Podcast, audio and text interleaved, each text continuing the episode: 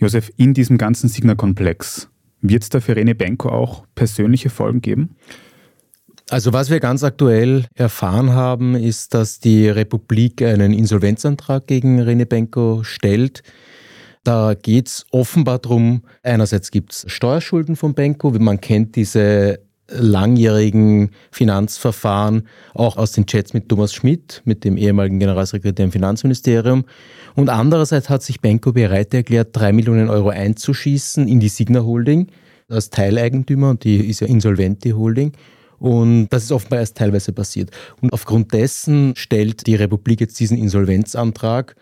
Das dürfte sozusagen ein noch schärferes Schwert sein, wenn man so will, als wenn man diese Ansprüche einfach auf regulärem Weg einklagt. Mhm. Das heißt, dieser neue Insolvenzantrag gegen Benko, der hat jetzt nichts zu tun mit diesen Geldflüssen, über die wir heute auch geredet haben, zwischen Privatstiftungen und Unternehmen, aber es wird jetzt wirklich persönlich für Rene Benko. Man kann sagen, dass die Republik, konkret die Finanzprokuratur, das ist das Büro, das wie ein Anwalt der Republik fungiert, da jetzt entschlossene Schritte setzt, ja. Und es hat nichts zu tun mit diesen merkwürdigen Verwicklungen, eben über die wir gesprochen haben.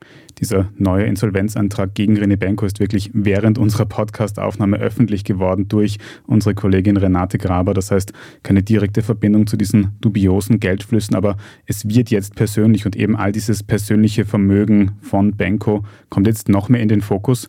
Und wie geht es da jetzt weiter bei diesem Insolvenzantrag gegen Rene Benko? Was ist der nächste Schritt? Das wird vom Insolvenzgericht geprüft und wenn dieser Antrag als korrekt befunden wird, dann wird der Betroffene vorgeladen und muss quasi seine finanzielle Situation darlegen und aus dem soll sich dann entscheiden lassen, ob der Betroffene zahlungsfähig ist oder nicht. Und die drohende Konsequenz für Benko wäre eine Millionenzahlung aus der eigenen Tasche dann, oder?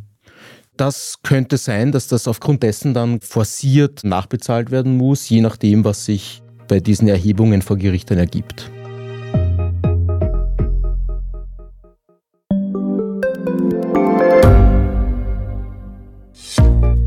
Was unternimmt Österreich eigentlich gegen den Klimawandel? Wie viel betrogen und bestochen wird im Profisport? Und wieso verdienen Frauen immer noch weniger Geld als Männer? Ich bin Margit Ehrenhöfer. Ich bin Tobias Holub.